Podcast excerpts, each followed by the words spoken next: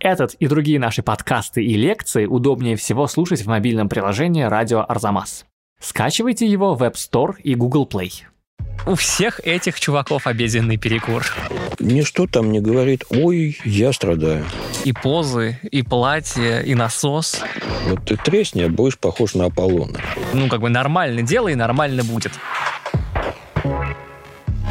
Здравствуйте! Вы слушаете подкаст «Зачем я это увидел?». Это подкаст об искусстве и выставках, который Арзамас делает совместно с Unicredit банком и MasterCard. Меня зовут Кирилл Головастиков, я редактор сайта Арзамас, и этот подкаст со мной ведет замдиректора Пушкинского музея по научной работе и профессор Европейского университета в Санкт-Петербурге Илья Доронченков. Здравствуйте, Илья Аскольдович. Здравствуйте, Кирилл. Сегодня мы решили говорить сразу о двух выставках. Для начала Русский музей отпустил в Москву, в Государственный исторический музей, свою жемчужину, цикл «Смолянки». Это семь портретов девяти девушек, воспитанниц Смольного института благородных девиц, выполненных в 1770-х годах. Автор этих портретов – Дмитрий Левицкий, один из великой тройки Рокотов Левицкий-Боровиковский, главных русских портретистов XVIII века. Ну, а дальше мы перенесемся лето так на 50 вперед в инженерный корпус Третьяковской галереи, где проходит выставка Алексея Венецианова, художника начала XIX века, знаменитого больше всего своими изображениями крестьянской жизни. Такие две выставки старых художников, мы попытались их объединить в один рассказ, ну а насколько у нас это естественно получилось, решать вам. Вперед! Когда я думал о том, почему же мне эти выставки кажутся подходящими для того, чтобы объединить их в одну, под одну шапку, прежде всего подходящими, ну, как бы эмоционально, что ли. Да? Я думал, что вот, например, и Левицкий, и Венецианов — это очень известные имена, с одной стороны, да, важные фамилии из Третьяковки и Русского. Но, с другой стороны, это, конечно, вот такие русские художники до того периода, когда русское искусство стало бомбой, до того, как оно зарекомендовало себя сначала внутри страны, а потом и э, вовне, до наших главных блокбастеров, до наших звездных художников с их темами и приемами, до условного последнего дня Помпеи, и уж тем более до передвижников, и уж тем более до авангарда. И вот я хочу спросить у вас вообще, правильно ли это какая-то моя интуиция, и можно ли на этом основании объединять, значит, названных художников. И есть ли, соответственно, какое-то, ну, какое-то выражение лица общее у вот э, русского искусства, еще ищущего себя на рубеже 18-19 веков? Ну, вот смотрите, Кирилл, я сейчас рискую на себя навлечь, наверное, праведный гнев коллег. Это самое любимое. А, но я скажу, что вот до последнего дня Помпеи в России искусства не было. Так. В России были художники. Так, так, так, очень интересно. В России были художники, которые удовлетворяли определенный социальный запрос. Ну, например, на портрет. Почти угу. вся живопись русская XVIII века – это портрет. Мы здесь не одиноки. Примерно так же себя ведет Британия, которая по всем остальным показателям совершенно не похожа на Российскую империю. Примерно та же история складывается в совсем другой политической системе в Соединенных Штатах Америки, когда портрет, портрет, портрет тоже составляет там колоссальный процент продукции Национальной художественной школы, которая формируется примерно так же, как и наша в это время. А что он приносит Брюлов? Знаменитая строчка и стал последний день Помпеи для русской кисти первый день. Мы получили художественное произведение, которое стало общественным событием. Карл Брюлов закончил последний день Помпеи в 1833 году в своей мастерской в Риме, и картина произвела фурор уже там, в Италии. Затем она получила золотую медаль на Парижском салоне, ну а в России и картину, и ее автора принимали примерно как армию, вернувшуюся домой с триумфом.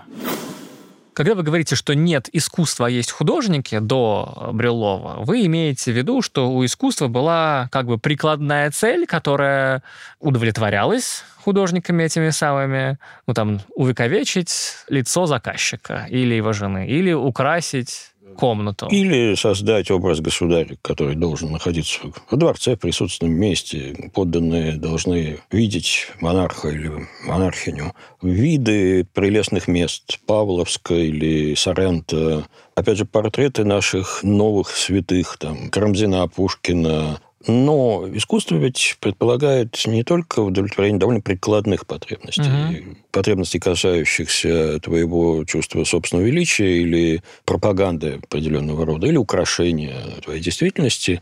Она должна обладать определенными ценностями, которые превышают вот эту всю прикладную его роль. Оно говорит о вечном и прекрасном. Я сейчас, конечно, сам над собой издеваюсь, потому что именно эти категории я всегда преследую как некую иллюзию, которую вокруг искусства накручивают мои коллеги в том числе зачастую. Но вот вещь Брюлова, она как раз стал первым таким настоящим русским шедевром, как полноценное художественное произведение, которое, во-первых, технически отвечает всем требованиям академической картины, во-вторых, говорит о эпохальном и трагическом, крушении одного мира и рождении другого мира, делает это максимально эффектно, как фильм «Катастрофа Голливуда». Да, об общечеловеческом, что интересно не только заказчику, а вообще говоря всем, включая, простите, иностранцев. И формирует аудиторию, вот что очень важный случай, да, у нас до этой картины, я подозреваю, не было публики как феномена. Ну, кто есть публика у портрета? Ну, конечно, тот, кто изображен, есть главная публика портрета. Угу. А знакомые... Как публика у зеркала. Да. А эта вещь создала, причем публику достаточно такую многосоставную. Это были те, кто восхищался техникой, профессиональное сообщество, даже если оно скрипело зубами, оно не могло не сказать, что Брюлов, конечно, крут, как никто из русских художников. Это были вот те же самые поэты, идеологи, которые увидели здесь воплощение не просто гения как живописца, а гения, который размышляет о материях через живопись. Угу.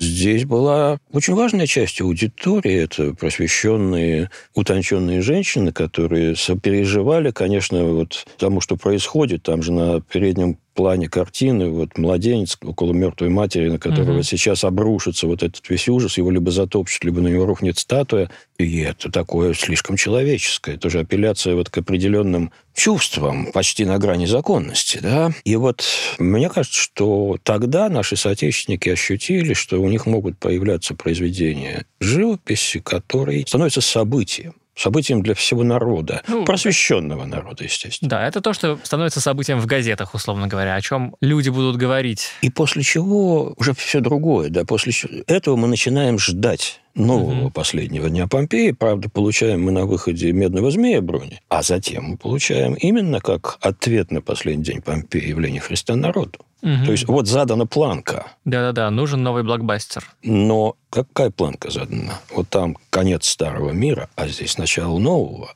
Мы мыслим глобально, наше искусство мыслит глобально. И при том, что все равно до сложения передвижников и русского реализма наше искусство очень дискретно. Дискретно вы имеете в виду, что это разные художники, не сильно связанные между собой да, инфраструктурой, да, задачами, да, деньгами?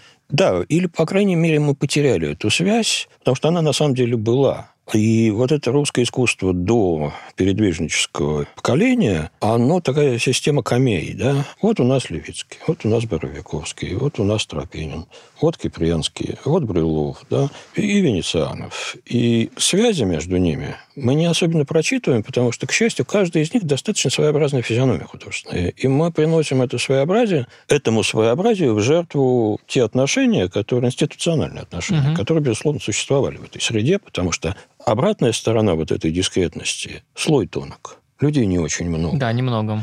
И, по крайней мере, не так много людей, которые вырабатывают творческую индивидуальность. Вот узнаваемую физиономию творческую. И я думаю, что вот это совпадение хронологическое, то, что Государственный русский музей очень щедро привез одно из своих сокровищ, которое да. практически никогда не ездит. А Третьяковская галерея решила в отсутствии целого ряда очень важных произведений Венецианова, тем не менее, сделать его выставку со включением его учеников, это чистое совпадение. Я думаю, но это совпадение, которое позволяет нам подумать снова о том, из чего, из каких кирпичиков складывалась русская национальная школа. Вот что еще любопытно, оба этих художника, которые у нас сейчас занимают почетные места в национальном каноне, они довольно долгое время из этого, в этом каноне отсутствовали начисто. В общем, это вещи, которые с радаров-то пропали. Если мы почитаем художественную критику э, русскую той поры, например, забубенного Владимира Стасова, глашатая передвижников могучей кучки, глашатого национального русского искусства, у него слова хорошего нет для Левицкого. Это искусство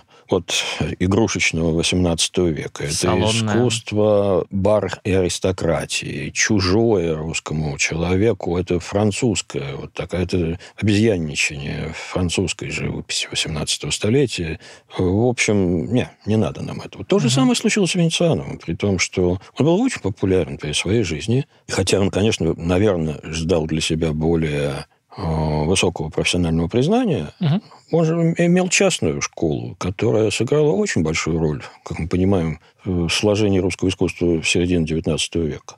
Но вот эта школа потом забывается, ее заслоняют Перов, передвижники, вот это вот социально ангажированное искусство, искусство, сосредоточенное на правде. Угу. На да, обще... А правда у нас что? Правда у нас общественная язва. Да, крестьяне страдают. И э, Венцианов как бы испаряется из памяти культурной очень надолго. И только вот поколение Александра Николаевича Бенуа начинает его переоценивать. Дягилев включает его в свою выставку, как и Левицкого – Париже, а 11 год барон Николай Врангель в Петербурге проводит эпохальную выставку Венецианова, после которой окончательно становится понятно, что это одна из крупнейших фигур национальной школы. И вот тут они с Левицким тоже сходятся. Они, каждый из них по определенным причинам социально-эстетическим пережил период забвения. Мы сейчас имеем дело с ними как с безусловными величинами. Классиками. Классиками. Ну, а так было не всегда. Вот интересно, вот вы когда сказали эту фразу про то, что они это такие кирпичики, которые легли в основание национальной школы художественной, да, вот я сразу же подумал, они действительно туда как бы легли, то есть школа дальше встала на них, или все-таки скорее прав Стасов и то, что мы знаем как национальная школа, стало как бы немножко в стороне от этого фундамента? Я, конечно, тоже забегаю этим вопросом Кирилл, вперед. А, понимаете, здесь два ответа, и оба будут справедливы.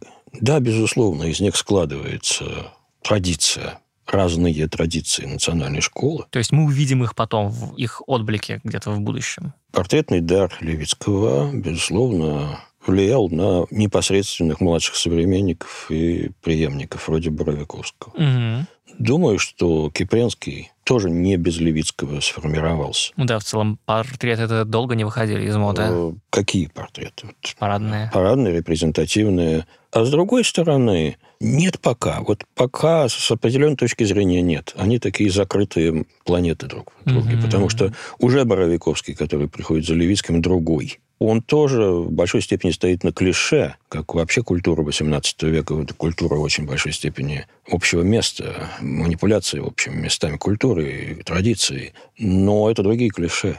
С Венециановым ну, вырабатывает какой-то взгляд на действительность, который потом окажется очень не ко двору русской прогрессивной общественности. Ну, поскольку да. этот взгляд будет лишен оценочности. Да, вот Венецианов рисует крестьян не хочу сказать умильными, уж точно не страдающими, и он не пытается, рисуя крестьян, обличить то, как нами плохо правят, как они плохо живут. Вот крестьяне и крестьяне. Не передвижник венецианов, вот что я хочу сказать.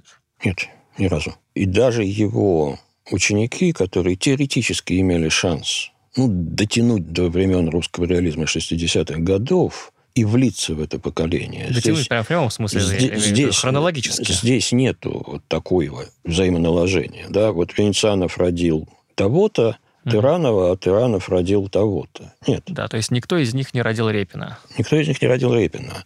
Что мне в этом сопоставлении кажется очень любопытным? Дело в том, что мы имеем такие в двух музеях столицы два возможных облика русского искусства. Вот Левицкий – это космополитизм эпохи просвещения. На самом деле, с одной стороны, эта выставка очень историческая, не случайно она в историческом музее. Нам там показывают медали, вензеля фрейлин, костюм, платье Екатерины. Давайте просто быстро скажем вообще, о чем, что вообще происходит в зале исторического музея. В зале, исторического, в зале исторического музея изобразительные материалы и объекты, посвященные Смольному институту благородных девиц в Санкт-Петербурге. А поскольку вот эти вот семь картин, написанных между 72 и 76 годами, изображают представительниц различных возрастов, этого богоугодного заведения. То есть заведение, которое основано Екатериной для того, а вот теперь внимание, для того, чтобы сформировать идеальную современную женщину. Это дочери довольно часто беднеющих дворянских родов, которые принимают на полный пансион Смольный, которые не выходят за пределы этого учреждения. Беднеющих ровно поэтому, чтобы их легко было можно изъять у родителей под условие того, чтобы их взяли на обучение на несколько лет, я бы сказал, не выпуская. Я бы сказал, что в зависимости обратно чтобы помочь этим беднеющим родам, не, uh-huh. не ношу как бы сбросить, а дать, может быть, и это, но дать импульс детям, дать хорошие стартовые условия, чтобы потом девушка замуж вышла как надо, сохранившись в своем кругу или поднявшись на следующую социальную орбиту. Но главное здесь даже не в этой социальной прагматике, а в том, что вот эти вот картины Левицкого, семь вещей, более-менее известных нам со школьной скамьи, они позволяют нам сказать, что Левицкий даже, может быть, не желая того.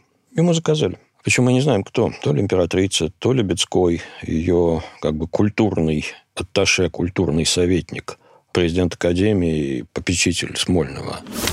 Если вы хотите подробнее узнать про то, как и зачем Иван Бецкой и Екатерина II при помощи Смольного института и других ухищрений просвещали русскую элиту и создавали современного европейского человека с его чувствами и эмоциями, смотрите на Арзамасе и слушайте в приложении «Радио Арзамас» курс Андрея Зорина, который называется «Любовь при Екатерине Великой». Это был заказ, но не Левицкий придумал концепцию – но сам характер заказа выводит русскую живопись кисти Левицкого на полную авангардную позицию в европейском искусстве этого времени, потому что Левицкий визуализирует результаты одного из самых дерзких экспериментов – но это же фактически первое женское учебное заведение, которое угу. отстроено, я боюсь, что в, в мире, в мире, я боюсь, что в мире, которое отстроено по правилам передовой философии, философии просвещения Вольтера, Дидро, Гримма, Монтескье, где девушки не только учатся танцевать, заниматься физкультурой. Суть которой этого просвещения, что, ну, как бы нормально дело и нормально будет. Если нормально воспитывать человека, то он вырастет не только достойным членом своего общества и хорошим человеком, но и поведет все Давайте вперед. посмотрим, чем они там занимаются. Да? Они, безусловно, танцуют. Они играют в театре. Это реально важная часть жизни этих девушек. Театр с точки зрения Екатерины это не просто забавляющее нечто, это нечто научающее, как и полагается культуре XVIII века, как и полагается просвещению. Одна из старших выпускниц Алымова музицирует на арфе. А ее товарка Молчанова держит книгу, и на заднем плане у нее что?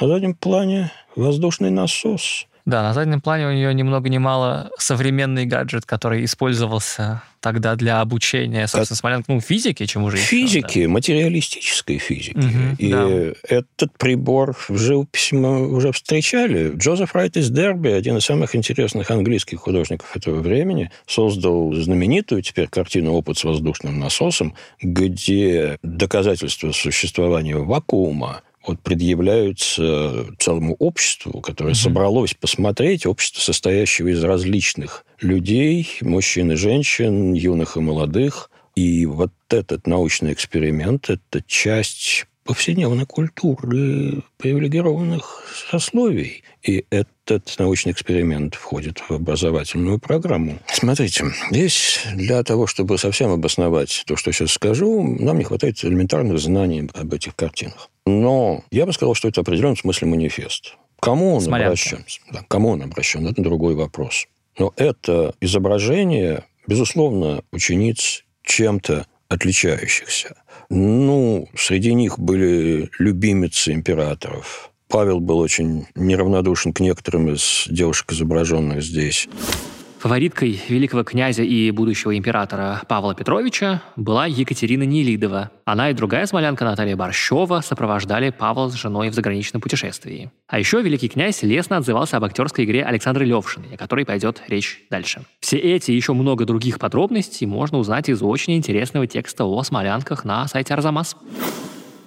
Одна из них переписывалась с императрицей. Да, Левшина. Да, она была корреспонденткой ее довольно долгое время.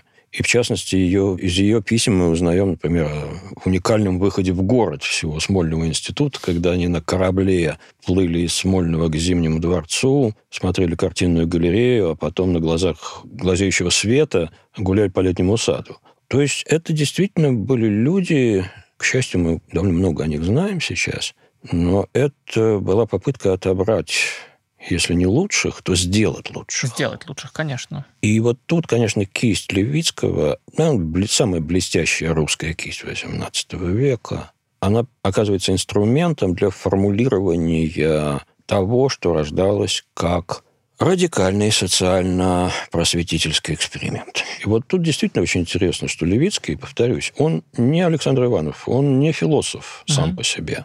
А его кистью вводит некая очевидно группа людей, которые формулируют задание. Важно, какое это задание, и то, что в русском контексте, где просвещение – это нечто новое, чужеродное, импортное, а с другой стороны страшно... Ну, на волоске висящее. На волоске висящее, страшно соблазнительное. И вот через его кисть мы получаем вещи, ну, я не знаю, с чем сравнить эти картины. Вот э, Розалин Блэксли из Кембриджа, которая написала замечательную книгу о русской живописи, которая называется «Russian Canvas», о живописи 18-го, первых третий, 19 века, она сопоставляет смолянок с английскими портретами актрис. Вот наши девушки там танцуют, и актрисы танцуют. Угу. Но она правильно пишет, что в английском контексте изображение танцующей женщины-актрисы сразу ее как бы выдавало как существо опасное. Это танец был сексуальностью, актриса была, эта женщина потенциально доступная, и даже, в общем, повесить рядом с э, портретом актрисы на выставке портрет какой-нибудь порядочной женщины уже могло оказаться неким вызовом. И вот здесь, в этих танцующих барышнях наших, мы этого не видим. Ну да, они средоточие достоинства в некотором роде. Да, и танец у них другой. Танец у них явно это часть вот того просвещенного воспитания. Ну да, это же они не просто танцуют, они танцуют на сцене в рамках спектакля, поставленного в Смольном, да? С нравоучительными целями. С нравоучительными целями, да, да. Развлека... Развлекая, поучать. Угу. Как из многого в русском просвещении, из многих экспериментов здесь вышло не совсем то, чего хотели. Какой здесь манифест вообще? Простите, что я вас перебиваю, но просто хочется это прямо проговорить. Да, манифест — это манифест задачи или манифест уже результата? Он говорит, вот просвещение возможно, если все правильно делать, да, если хорошо обучать людей, они станут достойными Это очень правильно поставленный вопрос, потому что, с одной стороны, это результат. Мы имеем несколько из десятков, несколько человек, которые увековечены навсегда этими портретами. Да, это, конечно, интересный аспект, что, разумеется, не все там 60 конечно, или 600 конечно. человек, а вот 7 портретов, 9 человек. С другой стороны, когда ты демонстрируешь результат, ты автоматически демонстрируешь цель. Угу. Пусть будет дальше так. Слушайте, вот понятно, да, манифест просвещения, да, ну и в целом от 18 века мы, может быть, такого и ждем. И мы сказали уже, да, что это выставка в историческом музее, и ты ждешь от выставки в историческом музее, что у тебя есть какой-то некоторый исторический материал, который тебе иллюстрирует экспонаты. Но как так вышло, что это такие шедевры? Я знал, конечно, на что мы идем, да, но я, честно говоря, не ожидал, какие они хорошие, какие они потрясающие, и как, конечно же, репродукции в целом не передают удивительную прелесть я не знаю, как это описать, этих картин. Это не просто Ну, может портрет. быть, вы их видите свежим взглядом и в новом контексте. Да, Потому что да. вот как, например, с некоторыми вещами из Русского музея, которые повесили на выставке в они заиграли по-новому. Так, может быть, извлечение из контекста тоже способствует. Кроме того, некоторое время назад эти вещи прошли через сильнейшую реставрацию, научную реставрацию, которая задокументирована, результаты опубликованы. И, в общем, мы видим эти вещи сейчас в очень хорошей кондиции. То впечатление, которое у поколений зрителей складывалось, ну, это немножко другие вещи, более темные, более жухлые, что ли. А сейчас мы видим довольно свежую, современную мастерскую живопись. Вот помните, мы ходили на эту выставку, я обратил ваше внимание, как трое из девушек поднимают передник одним пальчиком. Да, вот э, понятно, что это некий кокетливый жест актрисы на сцене. Руки надо чем-то вот занять, когда произносишь монолог. Но для художника это такая... А вот посмотрите, какая прозрачная ткань, как я могу это передать. Вот давайте смотрите, это я. Я пишу, здорово пишу. Да, там есть некоторый элемент бахвальства мастерством. Знаете, что я думал? Что хотя это, очевидно, 18 век, и позы, и платье, и насос, но глядя вот конкретно на лица, я, конечно, совершенно... В смысле, это лица вполне могли быть лица наши с вами, современницы. Я спокойно могу увидеть лица таких же девушек сейчас в автобусе, когда из студии поеду домой. Это меня полностью поразило, честно сказать. Это не лица, которые нам говор... мне говорят, о, это было 300 лет назад. Смотрите, здесь еще есть какой момент, который можно тоже упомянуть. Мне эти женщины всегда казались старше, чем их возраст настоящий. Mm. Они ведь юные, им да, по да. 17-18 максимум. А очевидно, костюмы, мимика, Парики, да, да и вообще волосы. способ репрезентации, он их с современной точки зрения несколько старит.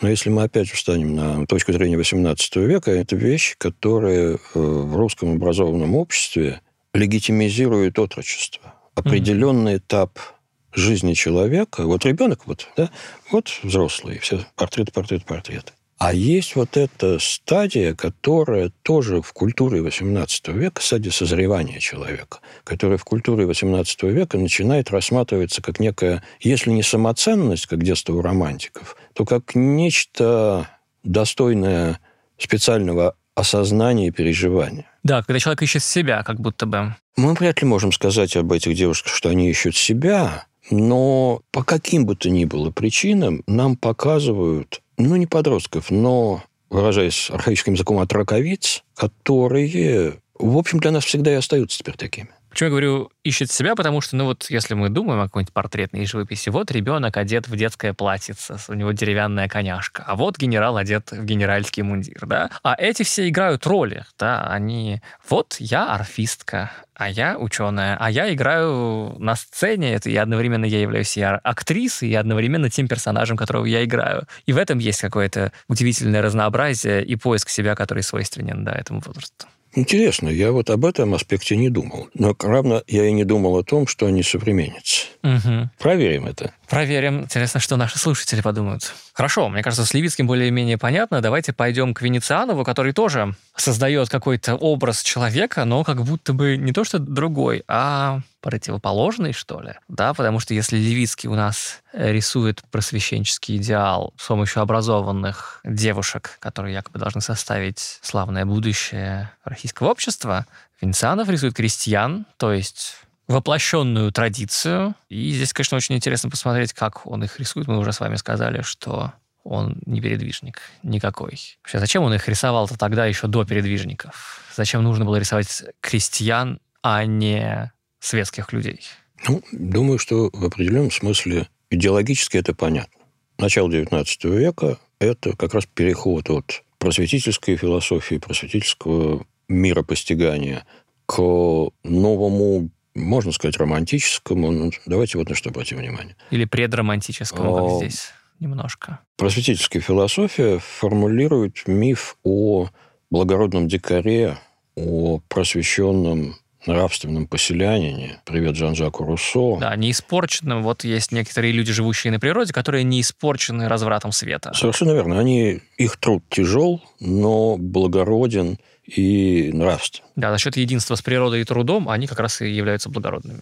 В этом отношении достаточно невелика разница. Этот поселянин живет где-то э, под Парижем или это индеец из Северной Америки. Угу. А вот для начала XIX века уже довольно существенно, что это за крестьянин. Потому что тогда постепенно нации начинают формулировать представление о себе как о личностях и о себе как о биологических организмах, когда ты врастаешь в почву, на которой живешь, и вот эти люди, которые почву эту возделывают, они-то и есть настоящие русские. И я думаю, что, конечно, вот эта живопись Венецианова, она в контексте рождающегося русского национализма совершенно спокойно себе живет, и не надо бояться этих слов, потому что речь в данном случае терминологическая, национализм – вопрос формирования твоей новой идентичности. Угу, то есть поиск национального поиск, первыми русскими поиск, романтиками. Да, поиск национального лица. Угу. И тут, конечно... Ну, а понятное дело, что национальное лицо нельзя искать в э, интернациональной элитной светской культуре, да, которая вся под влиянием Парижа и чего там еще. Да? Она, она там в деревне, как будто бы. Наверное, да. Но если мы, например, посмотрим на портреты молодых героев 812 года работы Кипрянского, угу. мы это национальное лицо там тоже увидим. Угу. Только оно будет в мундире. А здесь, да... Ну, здесь... То есть тоже не праздное, то есть люди повоевали. Да, и война сделала их свободными. Угу. Эту серию, если что, отличает, помимо великолепного рисунка и умения поймать характер, чрезвычайно разнообразить как бы вот позиций поз, которые в совокупности говорят о свободе этого поколения, прошедшего войну или проходящего войну. С Венецианом интересная штука, потому что Венецианов, ну, мелкопоместный дворянин, который купил свое поместье. Вот этот интерес к людям, которые его окружают, у него было так примерно 90 душ, если не ошибаюсь.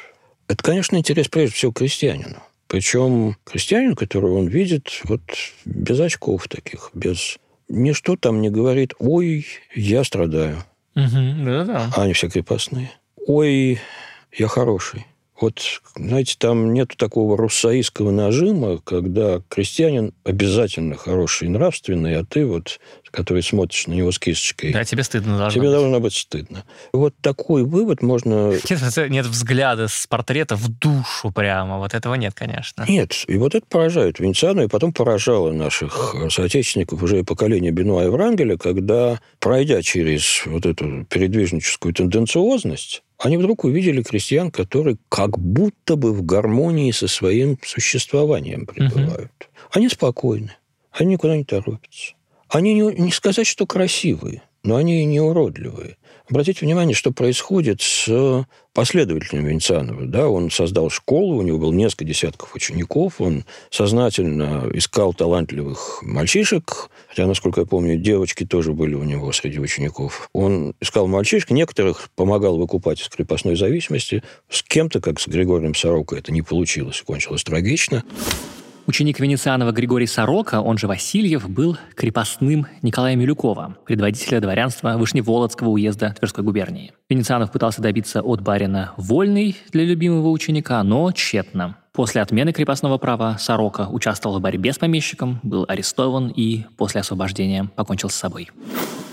Но над ним не висит обязательный для человека, прошедшего полный курс академии, э, вот этот идеал которому реальность должна соответствовать. Вот ты тресни, а будешь похож на Аполлона. Или uh-huh. на Гермеса, или еще на кого-нибудь. При том, что он тоже рисовал гипсы, естественно, что он посещал это здание на набережной Невы на Васильевском острове Академии художеств.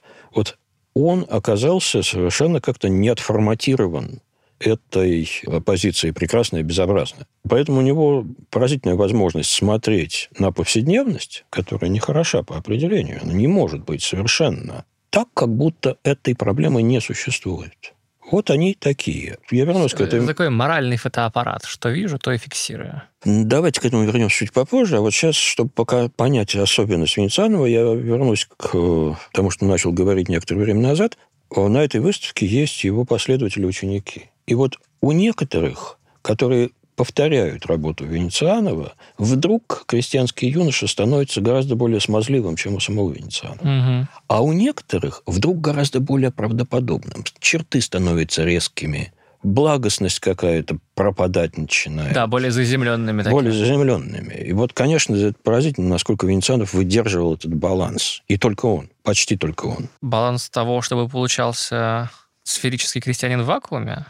Смотрите, чего этому крестьянину не хватает для того, чтобы быть сферическим крестьянином в вакууме. Обратите внимание, его персонажи практически никогда не работают. Вот, это я хотел сказать вам. Это у меня записано, да? Мы сказали, что благородный дикарь становится благородным через труд. Но все, у всех этих чуваков обеденный перекур, мне кажется.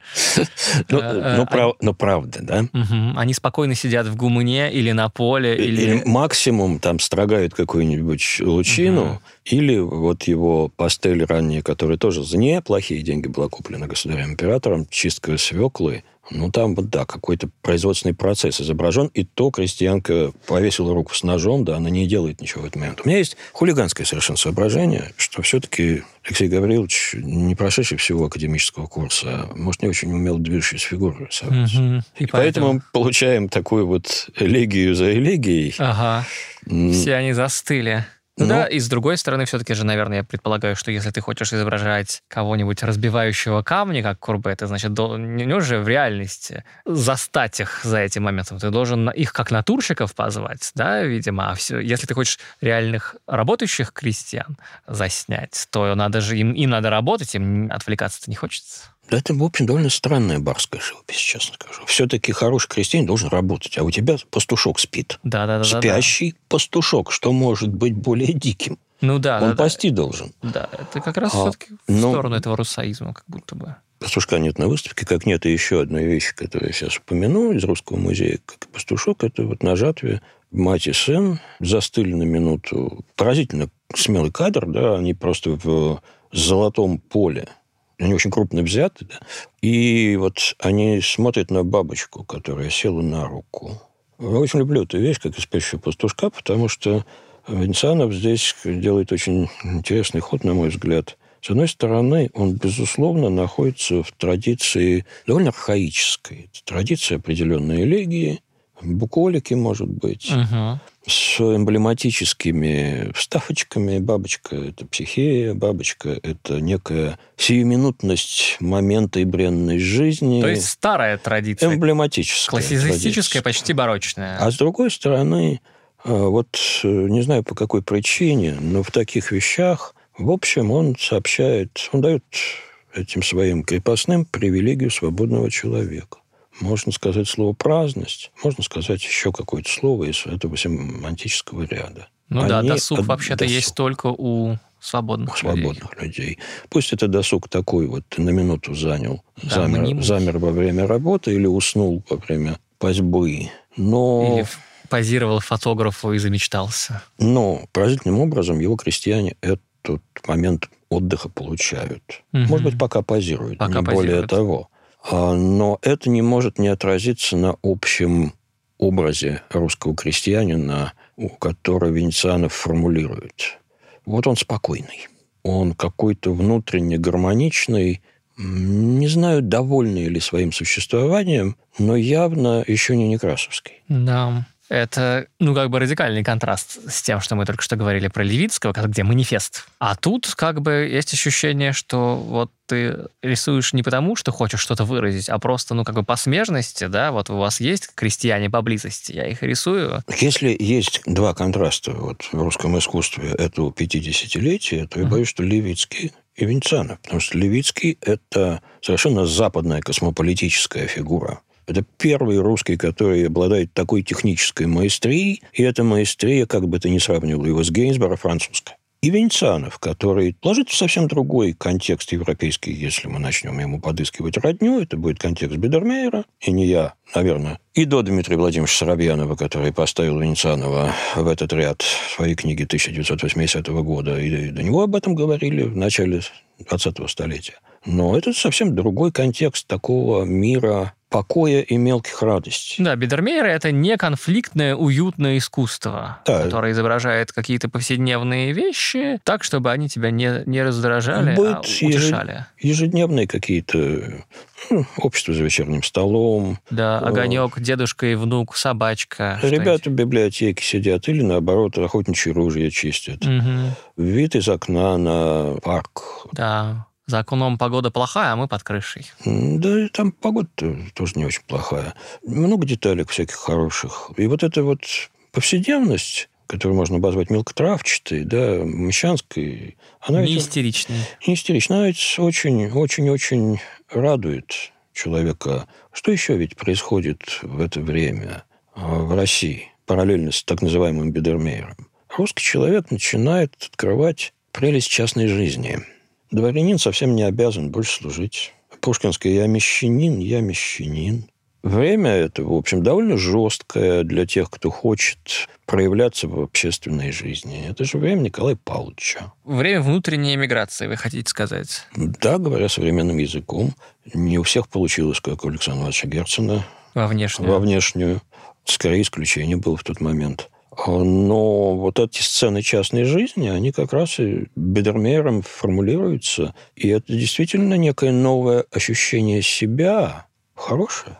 Хорошее. Ну да, неплохо. Гармоническое. И редко-редко вот этот жанр многофигурный, с детальками, интерьерный, как правило, вдруг пробивает эту изоляцию молния вроде игроков Федотова. И, в общем, не так далеко от этого жанра и «Анкор еще Анкор».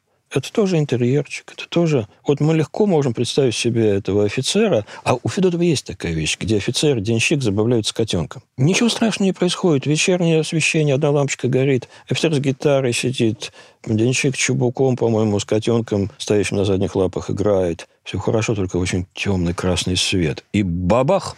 Следующий это уже анкор еще анкор. Ну, это вещь надрывная. Мы а это вещь экзистенциальная. На самом деле, такой очень интересный контекст жанровой живописи этого времени, в формировании которого Венецианов вложил очень большую роль. У него у самого таких интерьерных изображений немного. А вот его ученики, они воспроизводили интерьеры, любовно повторяя детали, рассаживая персонажей там, которые тоже, кстати, редко общаются. Они чем-то своим заняты, как правило и формируя вот этот новый взгляд на быт, на повседневность. Ведь что не было в России, как правило, не было объектом художественного внимания, не было достойным изображения.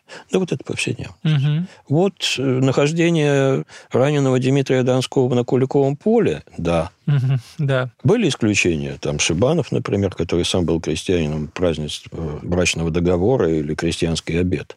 Был Еременев со своими нищими. Но это исключение. Это исключение довольно маргинальное как полагается, исключению. А так, конечно, высокое, красивое. Да, важное. Важное, уникальное. А здесь мы погружаемся в стихию повседневности, и не без помощи Венецианова. А после Венецианова у нас были, я имею в виду, среди фигур первого ряда у нас, кто был следующий выдающийся изобразитель повседневности? Московский дворик Поленова. Да вот, наверное, самым выдающимся изобразителем такой повседневности был ученик Венецианова Григорий Сорок. Да, про него нам надо сделать когда-нибудь отдельный выпуск. Когда, будет, вы, когда будет выставка Сороки, тогда сделаем. Да, это действительно, действительно поразительная вещь. Крепостной крестьянин, который работает на одну семью своих настоящих эксплуататоров, людей, которые сломали ему жизнь, и который создает совершенно поразительную элегию. Русской живописи нет более гармоничного изображения мира. Да, немножко такого геометрического. Сновидческого в большой степени. И тут, конечно, только руками разводишь, потому что откуда это взялось. Да, на выставке Венецианова есть несколько работ Сороки, Васильева. Посмотрите на них обязательно. Слушайте, я задаю вопрос, который неприлично задавать. А вообще Венецианов-то хороший художник, что вы думаете? Настоящий настоящий. Вот это как-то удивительно чувствуется, несмотря на его вот какую-то ограниченность. Вот ограниченность, вы сами сказали, не умеет рисовать э, в э, движении. Я так думаю. Я так думаю. В любом случае, вы смотрите на мы эту... Ощу... Мы ощущаем его техническую ограниченность, это да. Да, и какую-то и тематическую тоже. А при этом что-то настоящее из этих картин бьет только так. Ну, я очень люблю разговоров про искренность художников, потому что не очень верю в искренность художников. Но боюсь, что мы сильно лгут певцы сказанного ага. Ницше. Но здесь, наверное, искренность есть его стратегия. Угу. Это эмоциональная искренность какая? Ну, я же не знаю. Ага. Я же не знаю. Но мы имеем на лицо результат, как со смолянками. Да. Там мы имеем идеальных женщин просвещения, а здесь мы имеем идеального крестьянина с которым очень хочется ассоциировать собственный народ. Знаете, в чем разница? Мы, благодаря тому, что смолянки как-то засветились со своими именами и фамилиями, мы можем под их портретами прочитать, какая разная у кого судьба была. Жутко разная. А про крестьян этих мы так и не узнаем ничего. Да, я думаю, что вы правы. Это безмолвствующее большинство наше, 19 века. И спасибо Венецианову. Может быть, мы не знаем про судьбы этих крестьян, за исключением Сороки и некоторых его учеников, да, которые стали художниками, поэтому и знаем. Но лицо он их оставил. Угу. Он им дал еще одну привилегию образованного класса – право на лицо.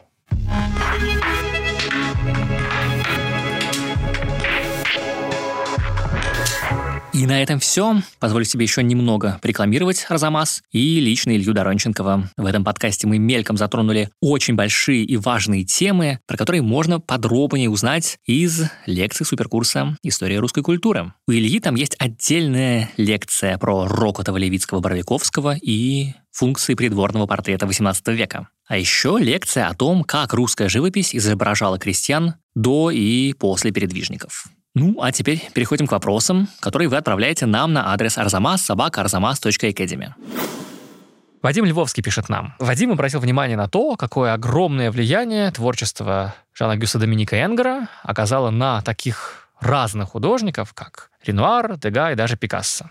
При этом Энгер традиционно считается столпом академизма. Его противопоставляют более прогрессивным романтикам и реалистам. И Вадим задает вопрос, в чем секрет? Может быть, мастерство в живописи все-таки важнее или даже скорее долговечнее, чем мысль и инноваторство. Ну, мы, правда, с вами уже действительно обсуждали Энгера один раз, когда, значит, в разгар локдауна у нас были исторические ретроспективные выпуски про старые выставки, и когда мы говорили про Парижский салон 1824 года, мы как раз и сосредотачивались там на не только на общей обстановке, но и на двух картинах на романтическом заявлении Делакруа и противопоставляли его Энгру, который на том салоне у нас скорее воплощал действительно ползучий, кондовый, ретроградный академизм. То есть противопоставление, которое Вадим нарисовал тут в вопросе, сохраняется. Но при этом я-то знаю, не потому подкасту, а просто по общению с вами, что вы очень любите Энгра, и что считаете тоже, как и Вадим, и как, видимо, Ренуар де Гас Пикассо, его выдающимся, очень интересным художником и гораздо более важным, чем просто скучный академизм рубежа 18-19 веков. Что скажете про Энгра? В чем секрет? Да, трудно сказать, в чем секрет, потому что это секрет. Наш подкаст был посвящен особой истории, салону, на которой столкнулись несколько тенденций, по-новому либо просто заново сложившиеся, либо по-новому оцененные, как академическая живопись, которая получила неожиданную поддержку от Энгера, просидевшего 20 слишком лет в Италии, безвылазно. И вот он привозит, наверное, свою самую скучную картину угу. на этот салон, и именно она, и оказывается ответившей на запросы консервативного режима политического. И жупелом для противников. Ну, и жупелом для противников. Что можно сказать? С одной стороны, творчество Энгера не цельно. Есть с нынешней колокольни очень оно легко расслаивается на его историческую живопись и его портрет. Вот портреты, очевидно, не умрут никогда, хотя многие из них тоже достаточно, ну, как сказать, они достаточно искусственный. Вот когда ты понимаешь, что обаяние Энгера рождается из поразительно точного глаза и руки, которая совершенно непонятным образом передает впечатление действительности, вот я подходил к портрету Инес де Матесье, к счастью, я видел очень хорошую выставку портретов Энгра. Он относительно немного портретов написал за свою жизнь, и они почти все были собраны в Вашингтонской национальной галерее. Подходил к этому портрету, и ты видишь, или к другим портретам такого рода, и ты видишь вот сейчас это изображение, в какой-то момент даже щелчка не происходит. Ты просто на сантиметр приближаешься, и ты видишь, что перед тобой уже живопись. Вот уже мазки, которые иллюзорно передают золотистые обои или ювелирные украшения. Отошел назад, о, а это обои, это украшения. Как это он делает? Господь его знает. Еще в этом смысле чудеснее его рисунки. Грифель, серебряный карандаш – маленькие портретики, которыми он зарабатывал, которые ненавидел. И когда, по легенде, к нему дверь скреблись туристы в Риме и спрашивали, а здесь ли живет художник, который рисует маленькие портреты? Он говорил, нет, здесь живет исторический живописец. Собственно, ощущал себя историческим живописцем. Но даже в исторической живописи, вроде Юпитера и Фетида или каких-то подобного рода вещей. Главное, что в нем было, это способность пожертвовать внешним правдоподобием, а классическая академическая школа зиждется на изучении натуры, на создание равновесной композиции, которая должна производить впечатление действительности, только очищенной действительности, улучшенной действительности. Он уже в эти свои ранние исторические работы вкладывал такой произвольный взгляд. Ну, вот когда, допустим, это самая Фетида, которая ласкает бороду Зевса, стремясь добыть покровительство для своего сына Ахилла, если руку этой Фетиды вытянуть, ее можно будет наматывать на барабан пожарного шланга, настолько она длинная и бескостная. А когда ты, как учителя Энгра, которые прошли в неистовство, увидев эту картину, присланную им как отчетную работу из Рима, возмущались ей, конечно, они нашли там с десяток нелепостей, просто настоящих нелепостей. Но когда ты смотришь на нее как на первосоздание, как на здесь и сейчас существующее произведение искусства, по своим законам построенное, это законы абстрактной гармонии, где гармония линий сродни гармонии музыкальных звуков, где у Зевса голова, которая раза в два меньше, чем должна быть на этом могучем теле, но художник, строя гармонию независимости от жизненных впечатлений, он легко жертвует этим неправдоподобием. Собственно, похожие вещи он творил в портретах. Но этот его художнический произвол, он как раз его очень сильно отличает от того легиона академистов, которые пошли за ним. Я знаю, что вы считаете, что Энгер на самом деле романтик.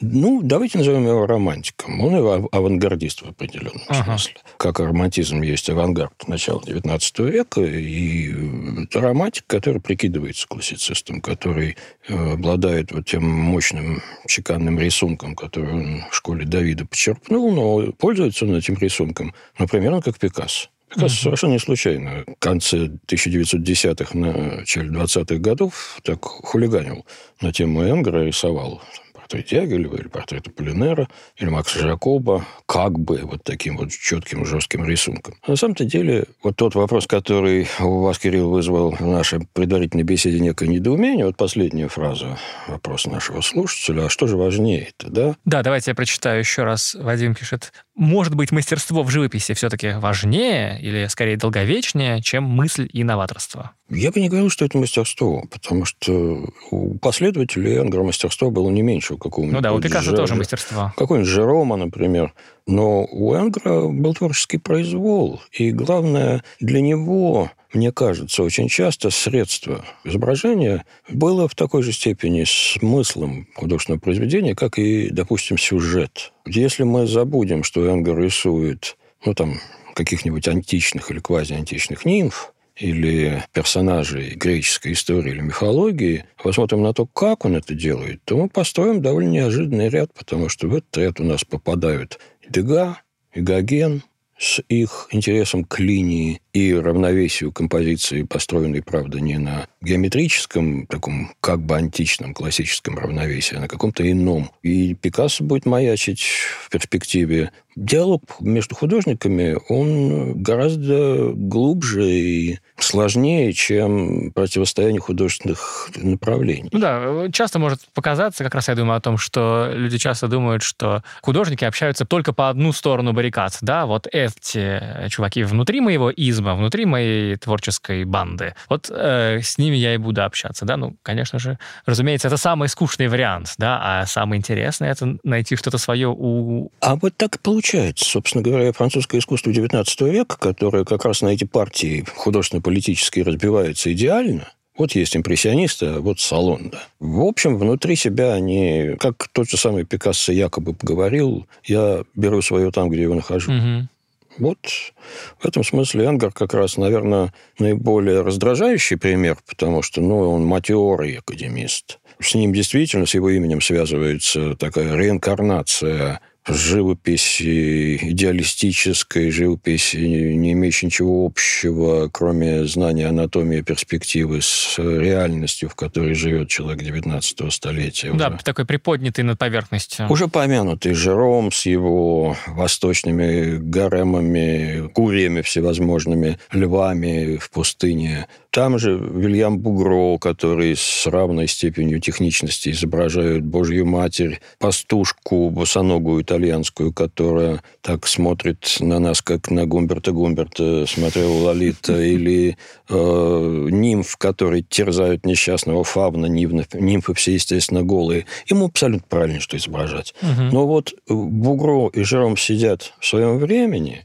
ну, если не считать того, что из Жерома вырастает пеплом, а это другой уже эпизод. А Энгер, он такая, он меченый атом, он перемещается по своей орбите между художническими направлениями и оплодотворяет не своих непосредственных последователей, а кого-то другого, как того же Дега или Гогена или много кого. А в жизни он был какой немножко безумный или все-таки чинный? Потому что если мы считаем, что если академист, значит, должен чинно сидеть, деньги зарабатывать и э, ордена получать. Выглядел он чинно и получал ордена. И карьера у него задалась. Угу. Но психануть он мог по первое число, когда его одну картину обругала критика «Мучение святого Симфериона». Ну, она дико смешная на самом деле.